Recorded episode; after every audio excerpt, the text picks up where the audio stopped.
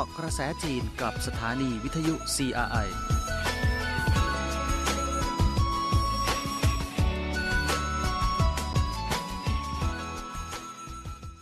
สวัสดีครับคุณผู้ฟังต้อนรับสู่รายการเกาะกระแสจีน วันนี้คุณผู้ฟังอยู่กับผมทิมสันตาสมบัติครับ ข่าวสารความเคลื่อนไหวที่เกี่ยวข้องกับประเทศจีนในรอบสัปดาห์ที่นำมาฝากคุณผู้ฟังในวันนี้มีหลายเรื่องด้วยกันครับ เริ่มต้นกันด้วยข่าวของผู้นำจีนก่อนเลยครับ ประธานาธิบดีจีนส่งสารสดงยินดี อย่างฟอรัมผู้ได้การพัฒนาโลกที่พูดแทนคลังสมอง และสื่อมวลชนเข้าร่วม วันที่ 4 กรกฎาคม นายสีจิ้นผิง ประธานาธิบดีจีน ส่งสารแสดงยินดี อย่างฟอรัมผู้ได้การพัฒนาโลก ภารกิจร่วมกันกับคุณค่าคุณอุปการที่มีคลังสมองและสื่อมวลชนเข้าร่วมนายสีจิ้นผิงกล่าวย้ำว่า ปัจจุบันสถานการณ์โลกเปลี่ยนแปลงระดับร้อยปี ควบคู่ไปกับสถานการณ์โควิด -19 ระดับศตวรรษ เศรษฐกิจโลกฟื้นตัวแบบขาดพลัง ความเหลื่อมล้ำด้านการพัฒนาเหนือใต้กว้างขึ้นอีกขั้น โลกเข้าสู่ช่วงความผันผวนใหม่ การส่งเสริมการพัฒนาโลกกลายเป็นเรื่องสำคัญที่มวลมนุษย์กำลังเผชิญอยู่ ด้วยเหตุนี้จีนจึงเสนอข้อเริ่มการพัฒนาโลก GDP ร่วมกับทุกประเทศบนโลก ยึดหลักประชาชนเป็นศูนย์กลาง ยึดหลักการเอื้ออาทรทั่วหน้า การให้ทุกฝ่ายเข้าร่วม การขับเคลื่อนด้วยขอบคิดสร้างสรรค์ การอยู่ร่วมกันอย่างปรองดอง ระหว่างมนุษย์กับธรรมชาติ จัดการเรื่องการพัฒนาไว้ในอันดับต้นๆ ของวาระสากล เร่งปฏิบัติตามวาระการพัฒนาที่ยั่งยืนปี 2030 ของสหประชาชาติให้บรรลุผล เดินหน้าบรรลุเป้าหมายการพัฒนาโลกที่แข็งแกร่ง เป็นมิตรกับสิ่งแวดล้อม และเป็นไปด้วยดียิ่งขึ้นสีจิ้นผิงย้ำเชิดชูจิตใจอันยิ่งใหญ่ของสงครามต่อต้านญี่ปุ่น วันที่ 7 กรกฎาคมปีนี้ เป็นวาระรำลึกครบรอบ 85 ปี การอุบัติขึ้นของสงครามต่อต้านญี่ปุ่นของประชาชนจีน จิตใจอันยิ่งใหญ่ที่เกิดขึ้นระหว่างสงครามต่อต้านญี่ปุ่น เป็นแรงขับเคลื่อนจิตใจอันเข้มแข็งของประชาชนจีน ในการเอาชนะความยากลำบาก และภัยอันตรายทุกอย่าง ต่อสู้เพื่อการเสริมสร้างความเจริญรุ่งเรืองครั้งใหม่แก่จีนชั่วนิรันดร์นับแต่การประชุมสมัชชา 18 ของพรรคคอมมิวนิสต์จีนเป็นต้นมา นายสีจิ้นผิง ประธานาธิบดีจีน เคยย้ำหลายครั้งเกี่ยวกับการเชิดชูจิตใจอันยิ่งใหญ่ของสงครามต่อต้านญี่ปุ่น เมื่อวันที่ 3 กันยายน 2020 ประธานาธิบดีสีจิ้นผิง กล่าวปราศัยในงานสัมมนา 75 ปีชัยชนะเหนือสงครามต่อต้านญี่ปุ่นของประชาชนจีน และสงครามต่อต้านฟาสซิสต์โลกว่า จิตใจอันยิ่งใหญ่ของสงครามต่อต้านญี่ปุ่น ที่เกิดขึ้นระหว่างสงครามต่อต้านญี่ปุ่นของประชาชนจีน ทำให้โลกประจักษ์ถึงหัวอกรักชาติของประชาชนจีนทุกคน ในยามบ้านเมืองจะแตก ความหยิ่งในศักดิ์ศรีของประเทศชาติที่เห็นการตายเป็นการกลับบ้าน ยอมหักไม่ยอมงอ ความองอาจห้าวหาญของบุตรบุรุษนักสู้อย่างถึงที่สุด ตลอดจนความเชื่อมั่นในการเอาชนะสงครามถึงที่สุด ด้วยการปักหลักสู้อย่างสุดใจขัดดิ้นนับร้อยครั้ง นายกไทยพบหวังอี้ วันที่ 5 กรกฎาคมที่กรุงเทพพลเอกประยุทธ์จันโอชา นายกรัฐมนตรีไทย พบกับนายหวังอี้มนตรีแห่งรัฐ และรัฐมนตรีต่างประเทศของจีน ที่เดินทางเยือนไทยอย่างเป็นทางการตามคำเชิญพลเอกประยุทธ์จันโอชาฝากนายหวังอี้นำความปรารถนาดีไปยังผู้นำจีน ขอบคุณจีนที่เชิญประเทศไทยเข้าร่วมการเจรจาระดับสูงเพื่อการพัฒนาโลก ทั้งยังระบุว่าประเทศไทยให้ความสำคัญกับข้อได้เริ่มการพัฒนาโลก และข้อได้เริ่มความมั่นคงโลก ตามที่ประธานาธิบดีสีจิ้นผิงเสนอ ชื่นชมจีนประสบผลสำเร็จในการหลุดพ้นความยากจน ประสงค์จะใช้ประสบการณ์การพัฒนาของจีนเป็นแบบอย่าง จับกระแสยุคสมัยและโอกาสครั้งประวัติศาสตร์ เดินหน้าความร่วมมือจีนไทยในทุกด้าน ด้านนายหวังอี้นำความปรารถนาดีของผู้นำจีนมาอย่างประเทศไทย ทั้งอย่างระบุว่าพรรคคอมมิวนิสต์จีนนำพาประชาชนจีน ชนะสงครามกระจัดความยากจนสมบูรณ์ กำลังเริ่มต้นกระบวนการใหม่ แห่งการก้าวสู่สังคมมั่งคั่งด้วยกัน จีนชื่นชมไทยร่วมก็ได้เริ่มการพัฒนาโลกอย่างจริงจัง ตลอดจนยินดีเพิ่มการแลกเปลี่ยนประสบการณ์การบริหารประเทศของสองฝ่ายมากขึ้น จีนไทยบรรลุฉันทมติความสัมพันธ์อนาคต สารต่อทางรถไฟและความมั่นคงทางไซเบอร์ วันที่ 5 กรกฎาคมนายหวังอี้มนตรีแห่งรัฐ และรัฐมนตรีต่างประเทศของจีนกล่าวว่าจีนไทยเห็นพ้องที่จะทำงานร่วมกัน เพื่อสร้างประชาคมที่มีอนาคตร่วมกัน โดยจะกระชับความร่วมมือรอบด้านต่อเนื่อง รวมถึงทางรถไฟและความมั่นคงทางไซเบอร์ นายหวังอี้กล่าวในงานแถลงข่าวร่วมกับนายดอนปรมัตวินัย รองนายกรัฐมนตรี และรัฐมนตรีว่าการกระทรวงการต่างประเทศของไทยว่า ปีนี้เป็นปีครบรอบ 10 ปีของการก่อตั้งความสัมพันธ์หุ้นส่วนความร่วมมือเชิงยุทธศาสตร์อย่างครอบคลุม ระหว่างจีนไทย ช่วงหลายปีที่ผ่านมา ความสัมพันธ์ทวิภาคีระหว่างจีนไทย มีความก้าวหน้ามั่นคง และอนาคตที่กว้างไกล ระหว่างการเยือนไทย ทั้งสองฝ่ายมีการแลกเปลี่ยนทางยุทธศาสตร์ในเชิงลึก และได้บรรลุฉันทมติในสีด้าน คือประการแรก ทั้งสองฝ่ายเห็นพ้องที่จะร่วมกันสร้างประชาคม ที่มีอนาคตร่วมกันระหว่างสองประเทศ และทำให้เป็นเป้าหมายและวิสัยทัศน์สำหรับการพัฒนาความสัมพันธ์ทวิภาคียิ่งชัดเจน ความสัมพันธ์中泰一家亲 จีนไทยใช่อื่นไกลพี่น้องกัน ยิ่งแน่นแฟ้นมากขึ้นตามกาลเวลานำไปสู่อนาคตที่สดใส แห่งความสัมพันธ์ทวิภาคีที่มั่นคง เจริญรุ่งเรือง และยั่งยืนยิ่งขึ้น ประการที่ 2 ทั้งสองฝ่ายเห็นพ้องที่จะดำเนินการเพื่อเปิดทางรถไฟจีนลาวไทยโดยเร็ว และส่งเสริมการพัฒนาด้านโลจิสติกส์ เศรษฐกิจการค้า และอุตสาหกรรม โดยจะเปิดตัวบริการรถไฟขนส่งสินค้า ระบบห่วงโซ่ความเย็น รถไฟการท่องเที่ยว และรถไฟด่วนสำหรับการขนส่งทุเรียน พร้อมทั้งสนับสนุนความร่วมมือรอบด้านในพื้นที่ต่างๆ ตลอดเส้นทางรถไฟ เพื่อนำประโยชน์ที่เป็นรูปธรรมแก่ประชาชนประเทศปลายทาง ประการที่ 3 สองฝ่ายตกลงที่จะร่วมกันรักษาความปลอดภัยทางไซเบอร์ทั้งสองฝ่ายได้ลงนามในบันทึกความเข้าใจ เกี่ยวกับความร่วมมือด้านความปลอดภัยทางไซเบอร์ และให้คำมั่นว่าจะปราบปรามการช่อโกง ผ่านทางธุรกรรมนาคมในทุกรูปแบบ ประการที่ 4 ทั้งสองฝ่ายตกลงจะร่วมกันผลักดัน ให้การประชุมผู้นำเอเปกที่จะจัดขึ้นในประเทศไทยในปลายปีนี้ประสบความสำเร็จ โดยจีนจะสนับสนุนประเทศไทยอย่างแข็งขัน ในการแสดงบทบาทเป็นเจ้าภาพการประชุมครั้งนี้ และพยายามให้การประชุมครั้งนี้ เน้นหารือในประเด็นเกี่ยวกับภูมิภาคเอเชียแปซิฟิก การพัฒนาและการสร้างเขตการค้าเสรีเอเชียแปซิฟิก พร้อมทั้งฝากความหวังไว้ว่า การประชุมครั้งนี้ จะเป็นไปตามแนวทางของวิสัยทัศน์ปุตตาจายาของเอเปกคศ 2040 และออกเดินทางครั้งใหม่ พร้อมทั้งอัดฉีดแรงผลักดันใหม่ๆ ในการพัฒนาของเอเปก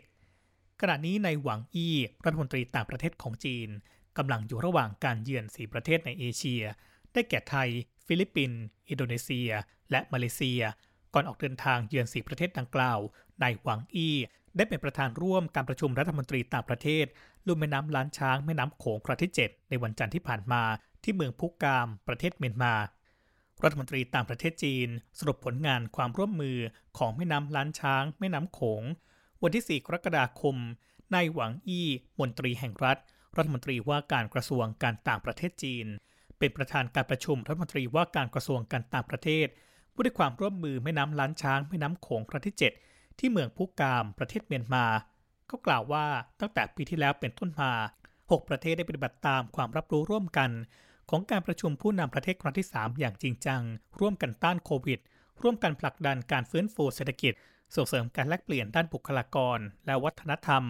ทำให้ได้รับผลสำเร็จอย่างมาก สร้างคุณูปการต่อการส่งเสริมเสถียรภาพ และความเจริญรุ่งเรืองของส่วนภูมิภาคที่สำคัญ 1. ได้ร่วมมือกันต้านโควิด ร่วมสร้างกำแพงภูมิคุ้มกัน โดยจีนได้เสนอวัคซีนกว่า 200 ล้านโดส แก่ประเทศริมทางแม่น้ำโขง โดยส่งทีมผู้เชี่ยวชาญทางการแพทย์ไปช่วยเหลือ อีกทั้งช่วยสร้างห้องตรวจกรดนิวคลีอิก และโรงพยาบาลชั่วคราวสำหรับสนุนประเทศต่างๆ ร่วมต้านโควิด 2. ผลักดันการเชื่อมโยงติดต่อกันด้วยคุณภาพสูง ร่วมอัดฉีดพลังแห่งการพัฒนา 3. ดำเนินความร่วมมือระหว่างท้องถิ่น ร่วมสร้างสะพานแห่งมิตรภาพ และ 4. ร่วมผลักดันความร่วมมือด้านการดำเนินชีวิตประจำวัน ร่วมสร้างสรรค์ชาติบ้านเมืองที่มีความสุข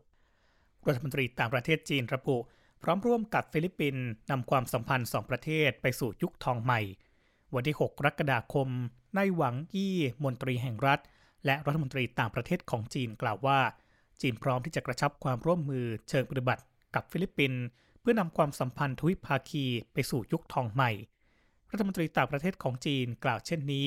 ขณะพบปะกับนางคาร์ลอส ที่ปรึกษาด้านความมั่นคงแห่งชาติของฟิลิปปินส์ที่กรุงมะนิลา นายหวังอี้กล่าวด้วยว่า ด้วยความพยายามร่วมกันของทั้งสองฝ่าย ความสัมพันธ์จีนฟิลิปปินส์ได้รับการฟื้นฟู การปรับปรุง และการยกระดับในเชิงบวกตลอดช่วง 6 ปีที่ผ่านมา การเลือกตั้งนายเฟอร์ดินานด์ โรมูอัลเดซ มาร์กอสเป็นประธานาธิบดีคนใหม่ของฟิลิปปินส์นั้น ได้เปิดหน้าใหม่แห่งความสัมพันธ์จีนฟิลิปปินส์เนื่องจากประชาชนทั้งสองประเทศมีความคาดหวังอย่างสูง ต่อการพัฒนาความสัมพันธ์ทวิภาคีในอนาคต การเยือนฟิลิปปินส์ของเขาครั้งนี้ แสดงให้เห็นว่าจีนให้ความสำคัญกับความสัมพันธ์จีนฟิลิปปินส์และสนับสนุนรัฐบาลฟิลิปปินส์ชุดใหม่ อีกทั้งยังแสดงให้เห็นถึงความต่อเนื่อง และความมั่นคงของนโยบายจีนที่จะเป็นมิตรกับฟิลิปปินส์ด้านนางคาร์ลอส ที่ปรึกษาด้านความมั่นคงแห่งชาติฟิลิปปินส์กล่าวว่า ประชาชนทั้งสองประเทศมีความผูกพันกัน และมีความสัมพันธ์ทางวัฒนธรรมที่ใกล้ชิด ฟิลิปปินส์เห็นด้วยกับความคิดริเริ่มของนายสีจิ้นผิง ประธานาธิบดีจีนอย่างเต็มที่ เกี่ยวกับการสร้างและแบ่งปันอนาคตที่สดใส แห่งสันติภาพ และความเจริญรุ่งเรืองในภูมิภาคเอเชียแปซิฟิก ฟิลิปปินส์พร้อมที่จะขยายการแลกเปลี่ยนและความร่วมมือกับจีน จัดการกับความเห็นต่างอย่างเหมาะสม เพิ่มความไว้วางใจซึ่งกันและกัน เสริมความมั่นใจ และกระชับมิตรภาพระหว่างทั้งสองประเทศ ในหวังอี้กล่าวว่า จีนจะไม่มีวันเดิมตามรอยประเทศมหาอำนาจดั้งเดิม ที่มีส่วนร่วมในการปล้นอาณานิคม จีนจะยึดมั่นในการพัฒนาอย่างสันติ และความร่วมมือที่เป็นประโยชน์ร่วมกัน พร้อมทั้งแบ่งปันโอกาสในการพัฒนากับประเทศเพื่อนบ้าน ร่วมกันสร้างประชาคมที่มีอนาคตร่วมกันของมนุษยชาติ และรักษาหมู่บ้านโลกให้ดี นายหวังอี้เน้นว่า จีนฟิลิปปินส์เป็นประเทศเพื่อนบ้านที่แยกออกจากกันไม่ได้ เราไม่มีทางเลือกอื่น นอกจากการรักษามิตรภาพของทั้งสองประเทศให้ดี ความสัมพันธ์ระหว่างจีนฟิลิปปินส์ที่ดี ยั่งยืนและมั่นคงนั้น เป็นประโยชน์ต่อผลประโยชน์ขั้นพื้นฐาน และระยะยาวของทั้งสองประเทศและประชาชน ทั้งสองฝ่ายต้องสานต่อมิตรภาพที่มีมาแต่ดั้งเดิมทำให้ความสัมพันธ์จีนฟิลิปปินส์แน่นแฟ้นแข็งแกร่งยิ่งขึ้น และพัฒนาไปในทางที่ถูกต้อง ทั้งสองฝ่ายเห็นพ้องที่จะกระชับการแลกเปลี่ยนระหว่างประชาชนและวัฒนธรรม เพื่อเสริมสร้างรากฐาน แห่งสาธารณชน และสังคมที่สนับสนุนความเป็นมิตร ระหว่างสองประเทศให้แข็งแกร่งยิ่งขึ้น ทั้งสองฝ่ายยังเห็นด้วยที่จะรักษาผลประโยชน์โดยรวมของมิตรภาพจีนฟิลิปปินส์หลีกเลี่ยงการกำหนดความสัมพันธ์ทวิภาคีด้วยข้อพิพาทและอย่าทำให้ความเห็นต่างในบางกรณี ขัดขวางความร่วมมือทวิภาคี กสกระทรวงการต่างประเทศจีน กล่าวถึงการเจรจารัฐมนตรีต่างประเทศจีนสหรัฐ วันที่ 6 กรกฎาคม นายเจ้าลี่เจียนโฆษกกระทรวงการต่างประเทศจีน ให้สัมภาษณ์ผู้สื่อข่าวว่า ขณะร่วมการประชุมรัฐมนตรีต่างประเทศกลุ่ม G20 นายหวังอี้มนตรีแห่งรัฐ และรัฐมนตรีต่างประเทศจีน จะพบปะกับรัฐมนตรีต่างประเทศหลายประเทศ และผู้แทนองค์การระหว่างประเทศต่างๆ ระหว่างการประชุมครั้งนี้นายหวังอี้ จะพบปะเจรจากับนายแอนโทนีบลิงเคนรัฐมนตรีต่างประเทศสหรัฐ เพื่อแลกเปลี่ยนความคิดเห็นเกี่ยวกับความสัมพันธ์จีนสหรัฐ และปัญหาระหว่างประเทศที่สำคัญต่างๆ ในปัจจุบัน บทวิเคราะห์กระสุนยิงชาวแอฟริกันทำให้วันประกาศเอกราชสหรัฐอับอาย จากกรณีเมื่อสองปีก่อน เจ้าหน้าที่ตำรวจสหรัฐใช้กำลังรุนแรงเกินควร โดยวิธีคุกเขา่ากดคอนายจอร์ดฟลอยด์ ทำให้เขาครวญครางว่าผมหายใจไม่ออกก่อนเสียชีวิตนั้น เกิดเหตุเจ้าหน้าที่ตำรวจสหรัฐใช้กำลังรุนแรง ต่อชาวเชื้อสายแอฟริกันอีกหนึ่งคดี วันที่ 3 กรกฎาคมตามเวลาท้องถิ่น ทางการตำรวจเมืองอาครอน รัฐโอไฮโอของสหรัฐเผยแพร่คลิปวิดีโอที่นายเจแลนด์วอล์กเกอร์ชาวเชื้อสายแอฟริกัน ถูกเจ้าหน้าที่ตำรวจยิงเสียชีวิตเมื่อไม่กี่วันก่อน เนื่องในโอกาสวันประกาศเอกราชของสหรัฐ ซึ่งตรงกับวันที่ 4 กรกฎาคม เลือดของนายเจแลนด์ วอล์กเกอร์ถือเป็นเรื่องตลกเมื่อเปรียบเทียบกับหลักการทุกคนเกิดมามีความเสมอภาคเท่าเทียมกัน ที่ระบุไว้ในปฏิญญาว่าด้วยการประกาศเอกราชสถิติระบุว่าตั้งแต่ปี 2020 จนถึงปัจจุบันจำนวนผู้เสียชีวิตจากการปฏิบัติการบังคับใช้กฎหมายของเจ้าหน้าที่ตำรวจสหรัฐอยู่ที่ 2,563 คน ในจำนวนดังกล่าว เป็นชาวเชื้อสายแอฟริกัน 565 คน คิดเป็นสัดส่วนกว่า 22%เเฉพาะปีนี้ชาวแอฟริกันที่ถูกเจ้าหน้าที่ตำรวจยิงเสียชีวิตมีจำนวน 565 คน บทวิเคราะห์ หลักฐานชิ้นใหม่พุ่งไปที่เครื่องจักรสงครามแบนสหรัฐ เมื่อเร็วนี้เว็บไซต์ The Intercept ของสหรัฐ เผยแพร่ข่าวใหญ่เรื่องหนึ่ง คือช่วงระหว่างปี 2017 ถึง 2020 สหรัฐใช้โครงการ 127E ในการก่อสงครามตัวแทนตามพื้นที่ต่างๆ ทั่วโลกอย่างน้อย 23 ครั้ง ในจำนวนดังกล่าว เป็นสงครามในตะวันออกกลาง และเอเชียแปซิฟิกอย่างน้อย 14 ครั้ง ทั้งนี้ถือเป็นหลักฐานสำคัญอีกหนึ่งชิ้น ว่าสหรัฐเป็นผู้ก่อสงครามตัวแทนตามท้องที่ต่างๆ ทั่วโลกเป็นเวลานาน ทั้งยังเป็นบอกเกิดความปั่นป่วนใหญ่สุดของโลก วันที่ 4 กรกฎาคม เป็นวันประกาศเอกราชของสหรัฐ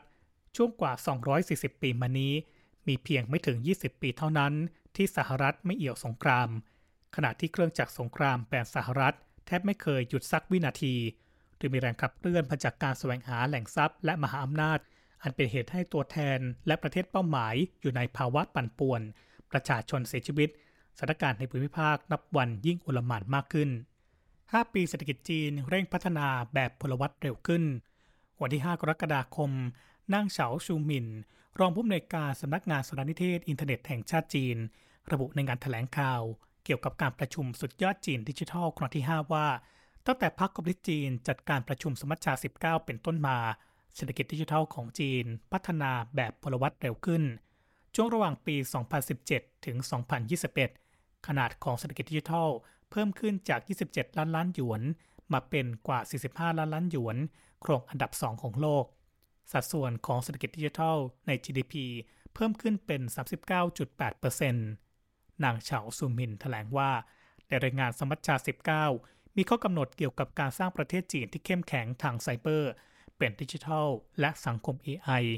ช่วงเกือบ 5 ปีมานี้ มีการกำหนดแผนยุทธศาสตร์ เกี่ยวกับการสร้างจีนดิจิทัล แล้วนำไปดำเนินการตามพื้นที่ต่างๆ ทั่วประเทศ จนประสบผลคืบหน้าใหม่ ในขั้นต่อไปจะเพิ่มการวางแผนในผังภาพรวม เกี่ยวกับการสร้างจีนดิจิทัล และสร้างจีนดิจิทัลอย่างเป็นระบบ รอบด้านและกลมกลืนด้วยดียิ่งขึ้น การค้าระหว่างประเทศ อี้อู เจ้อเจียง เติบโตสวนกระแสด้วยระบบดิจิทัล เนื่องจากการแพร่ระบาดในช่วง 2 ปีมานี้ ผู้ค้าหลายรายในเมืองซูเปอร์มาร์เก็ตของโลก อย่างเมืองอี้อูมณฑลเจ้อเจียง ต่างมีคำสั่งซื้อลดลง หรือแม้แต่ถูกลูกค้าในต่างประเทศยกเลิกคำสั่งซื้อเลยทีเดียวทางการท้องถิ่นได้เปิดตัวแพลตฟอร์มบริการการค้าดิจิทัลแบบบูรณาการขึ้นมา เพื่อสนับสนุนให้ผู้ค้าหันมาปรับใช้เทคโนโลยีดิจิทัล ขยายแหล่งทรัพยากรจัดซื้อทั้งในและต่างประเทศ และยังได้จัดบริการด้านการค้าแบบดิจิทัลมากมาย ทั้งคลังสินค้าระหว่างประเทศ โลจิสติก และการชำระเงิน เจ้าของร้านสุขภัณฑ์โลหะรายหนึ่งเผยว่า ด้วยการจัดการถ่ายทอดสดสัปดาห์ละสองครั้ง และการเปิดตัวสินค้าใหม่ การจัดโปรโมทและการจัดซื้อแบบรวมทำให้ปีนี้มีลูกค้าสั่งซื้อสินค้าเพิ่มขึ้น 1.5 เท่า ขณะเดียวกัน เมืองอีอูยังได้ใช้มาตรการต่างๆ ไม่ว่าจะเป็นการลดหรืองดเว้นค่าเช่า เพิ่มการอุดหนุนเงินทุนและอื่นๆทำให้มีมูลค่าการส่งออกในช่วงเดือนมกราคม ถึงพฤษภาคม สูงถึง 183,140 ล้านหยวน หรือประมาณ 976,500 ล้านบาท เติบโตขึ้น 43.7%เมื่อเทียบกับช่วงเดียวกันของปีก่อน การติดตามงานรักสิ่งแวดล้อมเชิงนิเวศส่วนกลางของจีน เน้นการพัฒนาในคุณภาพสูง วันที่ 6 กรกฎาคมสำนักงานสารนิเทศคณะรัฐมนตรีจีนจัดการแถลงข่าว โดยนำเสนอผลคืบหน้าใหม่ในการติดตามงานอนุรักสิ่งแวดล้อมเชิงนิเวศของจีน ผู้รับผิดชอบที่เกี่ยวข้องของกระทรวงสิ่งแวดล้อมเชิงนิเวศของจีนแนะนำว่าในช่วง 7 ปีที่ผ่านมาโครงการติดตามงานอนุรักสิ่งแวดล้อมเชิงนิเวศส่วนกลางของจีน มุ่งมั่นการแก้ไขปัญหาสิ่งแวดล้อม ขณะส่งเสริมการพัฒนาในคุณภาพสูงมาโดยตลอด ข้อมูลจนถึงปลายเดือนเมษายน 2022 มาตรการปรับปรุงที่เกี่ยวข้องรอบแรก 3,294 ประการ ได้รับการปฏิบัติแล้วเสร็จ 95%ทั้งนี้ตั้งแต่ใช้มาตรการปรับปรุงรอบที่ 2 เป็นต้นมา การติดตามงานรักสิ่งแวดล้อมเชิงนิเวศส่วนกลาง จะเน้นการติดตามตรวจสอบ โครงการใช้พลังงานสูง และปล่อยมลพิษสูงอย่างเข้มงวด ทำให้แนวโน้มการพัฒนาโครงการเหล่านี้ได้รับการยับยั้งอย่างมีประสิทธิผล ปัจจุบัน11มณฑลในแถบเศรษฐกิจแม่น้ำฉางเจียง ได้ปรุณะฟื้นฟูระบบนิเวศสองฝั่งแม่น้ำฉางเจียงกว่า 457 กิโลเมตร และนี่ก็คือข่าวสารความเคลื่อนไหวในรอบสัปดาห์ที่เกี่ยวข้องกับประเทศจีนที่นำมาฝากคุณผู้ฟังในวันนี้ครับ เวลาหมดลงแล้ว ผมทิม สันตาสมบัติลาคุณฟังไปก่อน พบกันใหม่ในครั้งต่อไปสำหรับวันนี้ สวัสดีครับ